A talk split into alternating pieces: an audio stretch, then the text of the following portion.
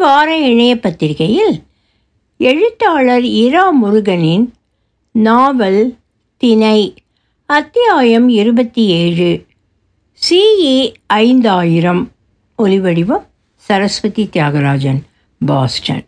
மேசை மேல் தலையில்லாத குழலினின் உடல் அசைந்து கொண்டிருக்க தலை அறையை தரையிலிருந்து மூன்று உயரத்தில் சுற்றி வந்து கொண்டிருந்தது. அக்ரிலிக் பெயிண்ட் மாடை தூக்கலாக வந்து கொண்டிருந்த இடம் அது. எந்த தலைமுறையிலோ அக்ரிலிக் வண்ணம் தேள் கூட்டத்துக்கு ஒவ்வாமை தருவதாக குணம் கொண்டிருந்தது. தேளர்கள் நடமாட்டத்தை கிட்டத்தட்ட அறவே இல்லாமல் செய்ய சுவர்களை தினமும் அக்ரலிக் வண்ணமடித்து அந்த வாடை நீங்காமலும் குறையாமலும் கவனம் வைத்திருப்பது வழக்கம். குயிலியின் நாசியில் பலமாக அரைவதாக வண்ணத்தின் நெடி இருந்தது. வானம்பாடி பேப்பர் நாப்கினை முகத்தை சுற்றி வைத்து செலஃபோன் டேப் வைத்து ஒட்டியிருந்தாள். குழலன் உடல் குயிலியின் கையை பிடித்து அவள் உள்ளங்கையில் தன் விரல் கொண்டு எழுத தனியாக பறந்த அவன் தலை ஜன்னலுக்கு வெளியே அசைவு இருக்கிறதா என கண்காணித்தபடி நிலையாக மிதந்தது. மூன்று பேரும் மனதில் பேசிக்கொண்டிருந்தார்கள் அது பின்வருமாறு. பெருந்தேளரின் ஊர்வலம் மற்றும் பொதுக்கூட்டம் சஞ்சீவினியையும் நீலனையும் கோகர்மலை பிரதேசத்தில் ஜாகிரதையாக நிலைநிறுத்தியது. அதன் மூலம் பெருந்தேளரசுக்கு குடிமக்களிடையே ஆதரவு அதிகப்படுத்தத்தான். இந்த செயலால் அவருக்கு ஏற்கனவே இருந்த ஆதரவு அதிகப்படவில்லை என்று குழலன் கணித்திருந்தான். சிறு பறவைகளாக சிறிது நேரம் வடிவெடுக்க முடியும் குழலனுக்கு. ஷேப் ஷிஃப்டிங் என்ற உருமாற்றம் அடையும் ஆற்றல் இயல்பிலேயே அவனுக்கு உண்டு. நிரந்தரமாக இன்னொரு தேழாக அல்லது முழு மானுடனாக உருமாற்ற முடியாதே தவிர வேறே எந்த ஜீவராசியாகவும் கொம்பன் ஆணையாக கூட அவன் உருவம் மாறி பத்து நிமிட நேரம் அப்படியே செயல்படுவான். அதேபோல் ஒரு குழலன் மாறி ஒரு குருவி அல்லது ஒரு சிலந்தி வரும் என்றில்லை. ஒன்று பலவாக ஒரு குழலன் அதிகபட்சம் எட்டு அணில்களாக எட்டு கொக்குகளாக உருமாறி திரும்ப குழலனாக முடியும். ஆணாக மாற வேண்டும் என்பதும் கட்டாயம் இல்லை. பெண்பாலாக நடுப்பாலாகவும் மாற வல்லமை உடையவன் அவன். குயிலியும் வானம்பாடியும் அவன் சொல்வதை சுவாரஸ்யத்தோடு கேட்டபடி இருந்தார்கள். உருமாறும் ஆற்றலை சற்று நேரத்துக்காவது மற்றவர்களுக்கு இரவல் தர முடிந்தால் எவ்வளவு நன்றாக இருக்கும் என்று வானம்பாடி ஆதூரப்பட்டாள். அந்த ஒரு விஷயத்தை மட்டும் தான் இன்னும் சோதித்து பார்க்கவில்லை என்றான் குழலன். கொடுத்து ஏடாகூடமாக ஏதாவது நடந்து உருமாறும் ஆற்றல் திரும்ப வராமல் போனால் என்ன ஆகும் என்று யோசிக்கவே இயலவில்லை அவனுக்கு. எனினும் நல்ல நண்பர்களோடு ஐந்து பத்து நிமிடம் ஷேப் ஷிஃப்டிங் சோதித்து பார்க்கலாம் தான் சில மணி நேரம் முன்பு சஞ்சீவனி உலாவும் தேளரசர் பேருரையும் நிகழ்ந்து முடிந்தது. நீலன் வைத்தியர் என்ற மூன்றாம் நூற்றாண்டு மருத்துவர் அவருடைய அபூர்வமான மூலிகை மருத்துவ கோட்பாடு கண்டுபிடிப்புக்காகவும் புலவர் நீலன் வைத்தியர் என்ற அந்த புலவரின் கவிப்புலமை கண்டே அவரது மருத்துவ புலமைக்காக போற்றப்படுவதை தொடங்கி வைத்தார் பெருந்தேளர். நீலன் வைத்தியர் கிட்டத்தட்ட பெருந்துயிலில் கிடந்தபடி உலா வந்தார். முது தேள்களும் முது மானுடரும் அனைவரும் இல்லை எனினும் சிலராவது புலவரின் பிணத்தை ஏன் வினை கட்டி இவ்வளவு நூறாண்டு சென்று சவ ஊர்வலம் எடுத்து வரணும் என்று தவறுதலாக புரிந்து கொண்டு கேட்டதை குயிலியே அறிவாள். குடிமக்களிடம் சஞ்சீவினி மூலிகை மருந்து பற்றி பிழையாக அறிவிக்கப்பட்டதை யாரும் பொருட்படுத்தவில்லை. மருந்து எல்லா ஜீவராசிகளுக்கும் ஆயுள் நீடிக்கும் என்று அறிவித்ததும் தவறானது. அதெப்படி ஐம்பத்தி ரெண்டாவது நூற்றாண்டில் இருக்கும் குழலனாகிய உன்னை ஐம்பதாம் நூற்றாண்டில் இருக்கும் பெருந்தேழரசர் ஒழித்து கட்ட முயற்சி செய்ய முடியும்? குயிலி பதவிதான் காரணம். அதுவும் மிக்க அதீதமான வலிமையோடு வரும் பதவி அவருக்கு குறிக்கோள்.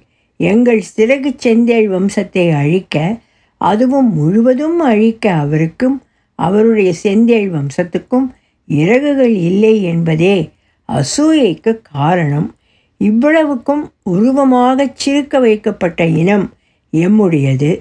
சொல்லியிருப்பேனே பறக்கும் செந்தேள்கள் நாட்டுப்பாடலில் பாடி பாடி அஞ்ச வைத்திருக்கிறார்களே.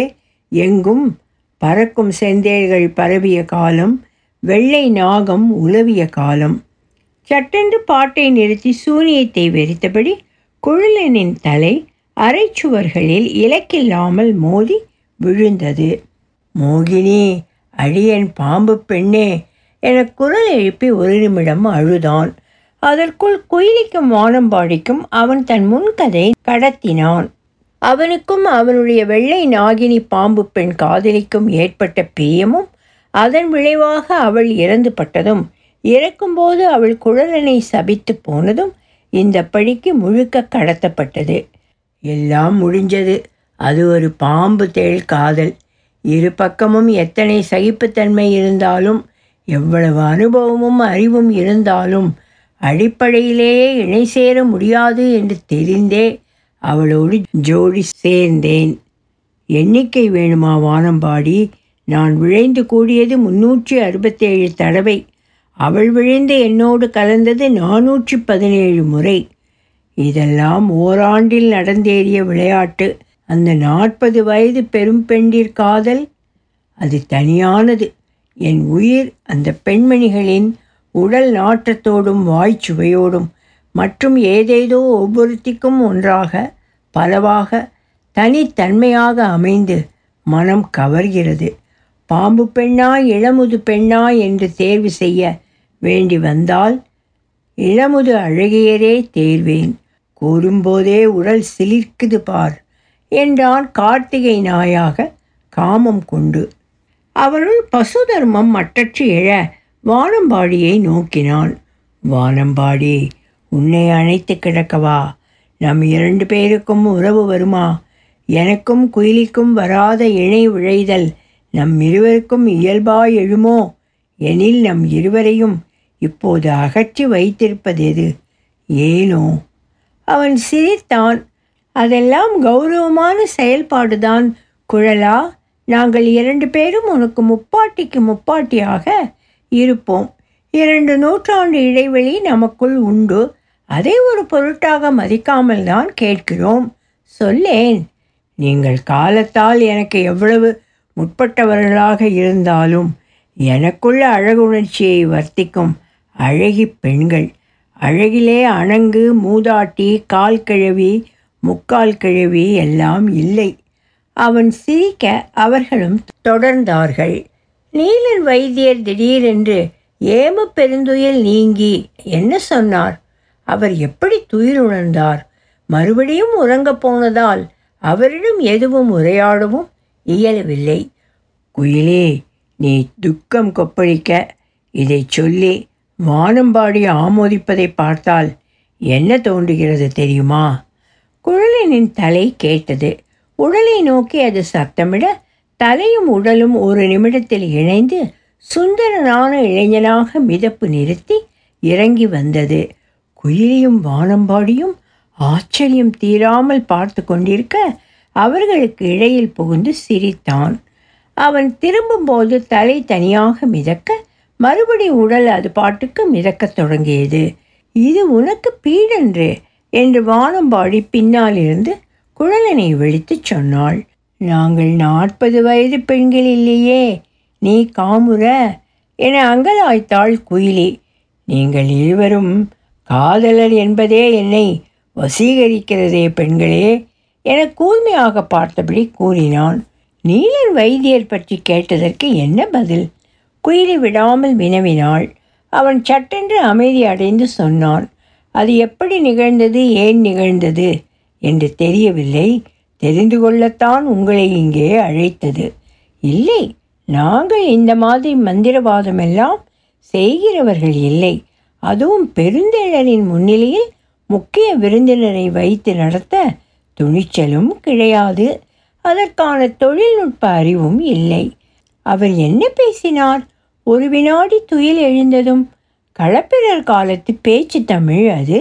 தெலுங்கு வடிவெடுத்து வந்து கொண்டிருந்த காலத்து மொழியில் நான் உறங்கப் போகிறேன் என்றார். அதற்கு அப்புறம் உறங்கத் தொடர்ந்தார் என்றாலும் அதற்கு முன்பும் அவருடைய துயில் எந்த குறைச்சலோடும் நிகழவில்லை. அவர் தெலுங்கில் சொன்னது நேனு நித்ரா போனி வண்டி நான் உறங்கட்டே வானம்பாடி தெளிவாக கூறினாள். மாரடித்து கொண்டிருந்த இரு முது தேளர்கள் கேட்டது இப்படித்தானாம். இதை வானம்பாடி சொல்லியிருந்தால் அவளை கடத்தி போய் மாளிகை உச்சியில் உடைகளைந்து காற்றோட்டமாக கலந்திருப்பேன். நீலன் சொன்னதில் எனக்கு இங்கே என்ன போச்சு? வேறு ஏதோ நினைவு வந்ததாக அவன் நிறுத்தி தொடர்ந்தான். குயிலி வானம்பாடியிடம் நன்னு நீடோ படுக்கோ நிவ்வு என்று சொன்னால் கலந்து எவ்வளவு மகிழ்ச்சி அடைவீர்கள் என கேட்க மாட்டேன். எனக்கு அதை நோக்கி இருக்க பெரு விருப்பம் உண்டுதான். வாலும்பாடிக்கு கோபம் வந்து குயிலை பார்த்ததில்லை. இப்போது பார்த்தாள் கேடுகெட்ட தலையே அதனினும் இழிந்த முண்டமே மந்திரவாத வாந்திகளே அப்படி ஒரு ஆசை இருக்கா? நரகல் பிறவிகளே நரகம் செல்மின். அவள் குரலுயர்த்தி சொல்ல குழலன் புன்னகை பூத்தபடி சும்மா இருந்தான் வீட்டில் கொடுந்தமிழ் பேசுகிறவரா? நீலன் வைத்தியர்? குழலன் உடலுக்குள் தலை சேர்த்தபடி கேட்டான். உடுப்பை அணியும் லாகமும் அதிசயப்படத்தக்கதாக இருந்தது என்று குயிலி சொல்ல நினைத்து மூன்று பேரும் தொடர்பில் இருக்க அதில் இருவர் குலவி கொள்ளுதல் முறையென்று எனத் தோன்ற குழலன் இவர்களிடம் சொன்னான். வாருங்கள் போய் பார்த்து வருவோம். உனக்கு காலப்படகு இல்லாமலேயே காலத்தின் முன்னும் பின்னும் பயணம் செய்ய ஆற்றல் இருக்கக்கூடும். ஆனால் நாங்கள் சாதாரண மானுடர்கள். படகெங்கே துடுப்பெங்கே கூறுகளெங்கே அலகெங்கே என்று எல்லாம் சரியாக வந்து பயணம் புறப்பட்டு இறங்குமிடம் ஆயிரம் மைல் தள்ளி வந்தது தெரிய அவத்தைப்பட்டு பேருந்து ஓட்டுவது போல் ஜாக்கிரதையாக முன்னும் பின்னும் நகர்த்தி ஒரு மாதிரி இளம் சரியென்று இறங்க வேண்டும்.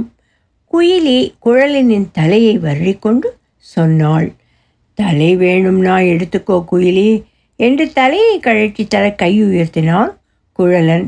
ஐயோ வேண்டாம் மூன்றாம் நூற்றாண்டு போகாமல் நீலன் வைத்தியரின் இல்லம் போக முடியுமா? ஏன் முடியாது என்று குழலிக்கு சொல்லி அந்த அறையை மூன்றாம் நூற்றாண்டில் அழுத்தமாக நிறுத்தினான் குழலன். பார்க்கலாம். எனின் பங்கெடுக்க முடியாது. பூடகமாகச் சிரித்தான் காணுக இருவரும். அதே மூலிகை அறைக்கும் அறை ஆளோடி கோடையில் தோத்திர அறை. நாமும் தான் இந்த இல்லத்தில் ஒரு மாதம் மருந்து அரைத்து கொண்டிருந்தோம் சீடர்களாக. நீலன் அண்ணார் காவேரி அண்ணியாரிடம் ஆசையோடு பேசி பார்த்ததுண்டா. பழச்சாறு கொண்டு வா பால் கொண்டு வா பகல் உணவு இப்போது வேணாம். என்றெல்லாம் தமிழில் ஒற்றை வாக்கியம் பேசினாரே தவிர அதுவும் நம்மூலமாக அரைக்கோடியில் திரிபுரம் எரித்த விரிசடை கடவுள் குன்றுதோறும் ஆடும் குமரன் எங்கெங்கு காணும் சக்தி கண்ணபெருமான் ஓவியங்கள் அவை துல்லியமாக தெரிந்தன. காவேரி அண்ணி அரை மணி நேரம் பிரார்த்தனை செய்தபடி அரைச்சுவரை கையால் தடவினாள். மெல்ல அங்கே சுவர் மேலே போக உள்ளே சிறு மேடை.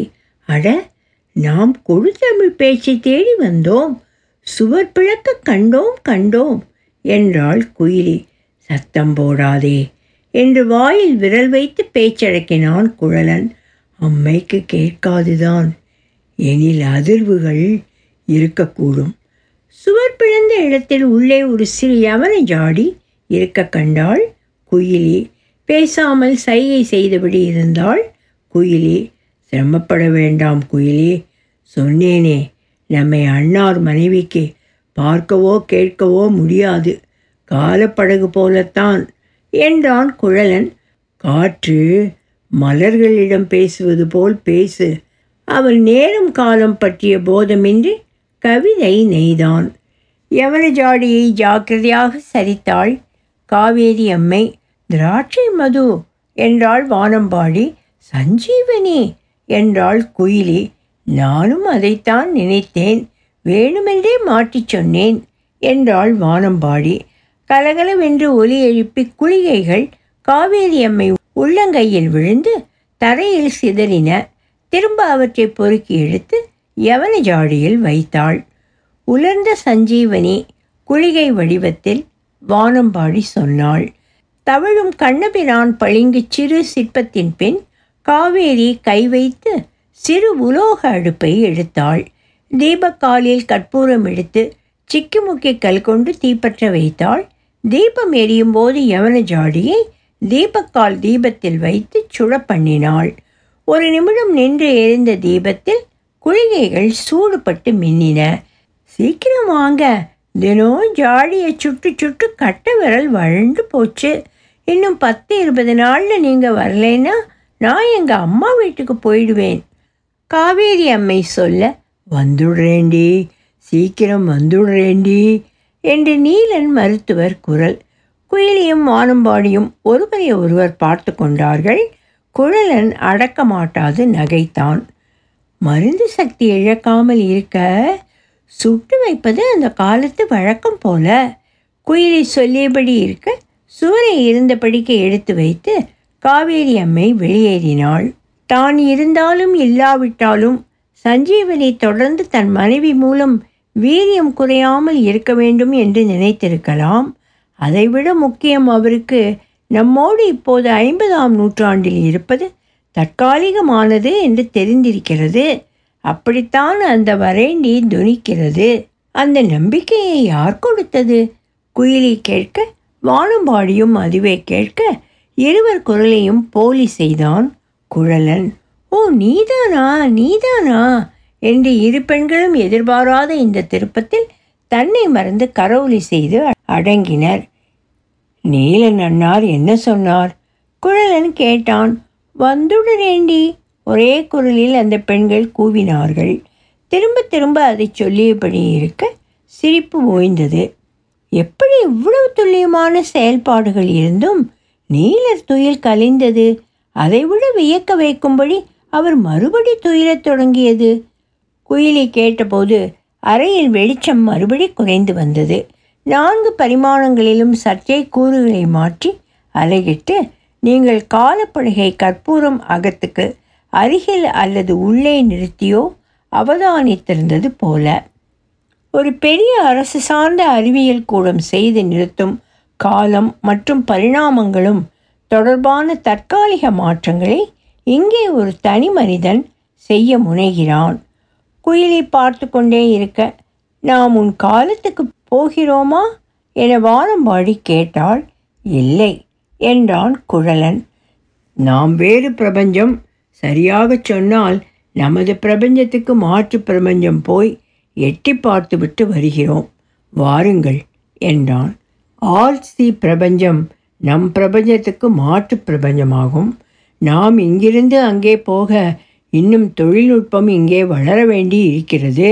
எனில் அவர்கள் நம்மை அங்கே அழைத்து போய் திருப்பி கொண்டு வந்துவிட தடையேதும் இல்லை. அவர்களும் ஆர்வமாக இருக்கிறார்கள். குழலன் சொன்னான் ஒரு ஐந்து நிமிடத்தில் உங்கள் நான்கு பரிமாண கூறுகள் தேவையான அளவு திருத்தப்படும். அடுத்து ஆல்சி மாற்று பிரபஞ்ச பயணம். குழலன் கண்ணியமான குரல் எடுத்து சொன்னான். உச்சந்தலையில் சில்லென்று பனிக்கட்டி வைத்தது போல் இருந்தது அந்த இரு பெண்களுக்கும். மூன்றாம் நூற்றாண்டு போனபோது மேகலா உருவில் வந்து போனவர்கள் மாற்று பிரபஞ்சத்திலிருந்து வந்த மேகலாவின் பிரதிகள் என்பதோடு அசல் எந்த பிரபஞ்சத்து மேகலா பிரதிகள் எந்த வேறு பிரபஞ்சத்திலிருந்து வந்து போனவள் என்று புரியாது போனது. இப்போது யாரை இங்கே மாற்று பிரபஞ்சத்திலிருந்து வந்து போக எதிர்பார்ப்பு ஏற்படும். குழலனின் அந்தரத்தில் மிதக்கும் தலை கூறியது நாம் இனி பலரின் மாற்று பிரபஞ்சப்பதியை சந்தித்து வரலாம். சுருக்கமாக இருக்கும் இந்த பயணம். அவன் சொல்லிக் கொண்டிருக்கும் போதே இம்மாதிரி சூழல் மாறும்போதெல்லாம் வருவது போல் இருண்டு வந்தது.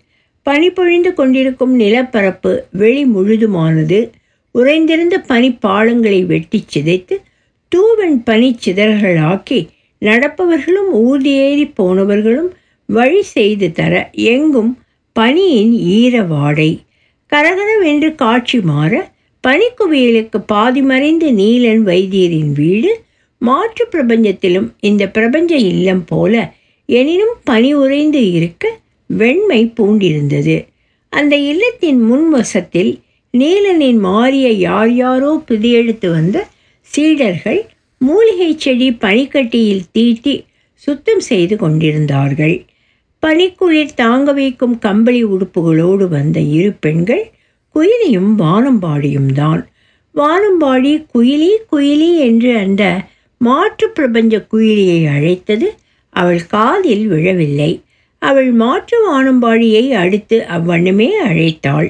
அந்த பிரதி வானம்பாடி ஒரு வினாடி நின்று அவளை பார்த்து நாம் இருவர் அல்லர் ஒருவரும் அல்லர் என மனதில் சொல்லிப்போன கணத்தை வானம்பாடி மறக்க மாட்டாள் என்றும் குழலன் சொன்னான். எல்லோரும் இங்கே ஜனித்த குயிலி வானம்பாடி இத்தியாதி அவன் தொடர்ந்தான். இந்த ஆழ்சி பிரபஞ்சத்தில் பிறந்து வளர்ந்தவர்கள் இங்கே அசல் மற்றவர்கள் நகல் பிரதிகள். நம் காஸ்மாஸ் பிரபஞ்சத்தில் ஜனித்தவர்கள் அங்கே அசல் நிகழ்வு எங்கே தொடங்குகிறதோ அந்த பிரபஞ்சம் அந்த நிகழ்வுக்கு அசலாகும். புரிந்ததா? வகுப்பில் பாடம் எடுக்கும் கவனத்தோடு குழலன் சொல்ல ஒரு கூட்டமாக நாற்பது கடந்த பெண்மணிகள் முளைப்பாரி விதைத்த மண் கலங்களை தலையில் சுமந்து நேரே நகர்வதால் கொங்கை நிமிர்ந்து நடந்து போனார்கள். குழலன் வேறு சிந்தனைகள் அவனை கடந்து போக அந்த பெண்டிரோடு அவர்களுக்கு பின்னர் சிங்காரம் சொட்டும் பார்வையோடு மிதந்து போனான். இனி அவனை பேச வைக்க முடியாது. வா போகலாம் என்று குயிலி வானம்பாடியை கூப்பிட்டபடி வெளியே போகும் முன் அறைக்குள் கவிழ்ந்திருந்த மாற்று பிரபஞ்ச நீலன் இல்லத்துக்குள் நுழைந்து கம்பளி உடுத்து தலையில் பனிச்சிதறலோடு வெளியே வந்து கொண்டிருந்த குயிலியின் பிரதியை கைகுலுக்கி அடி பெண்ணே நீ அசலா? நான் அசலா? என கேட்டபடி அவளது ஈரமான குளிர்ந்து வழுவழுத்த தோள்களை ஸ்பர்சித்தாள். அசல் தசைதான். நகம் கொண்டு கீறினால் சின்ன கீற்றலாக குருதிச்சுவடு விட்டு போகும் ஹோலோகிராம் இல்லை என்று நிச்சயம் செய்து வெளியே நடந்தபோது பனி பெய்த நனைந்த கம்பளி உடுப்பு அணிந்திருந்த அந்த குயிலே ஒரு வினாடி நடப்பதை நிறுத்தி நீ அசலா நான் அசலா? தெரியாது. இந்த பனி இன்னும் சற்று நேரம் பெய்தால் அது விழுந்து சிதறும் வரை நானும் நிஜம் நீயும் நிஜம். மற்றபடி இருவரும் நகல் நகல். சிரித்தபடி குயிலி வெளியேறினாள். அசல் நீலன் என்னோடு தான் இருக்கார். இனி சில நாள் உன்னோடு இருக்கட்டும். குழலன் குயிலியிடம் சொன்னான். தொடரும். ஒலிவடிவம் சரஸ்வதி தியாகராஜன் பாஸ்டன்.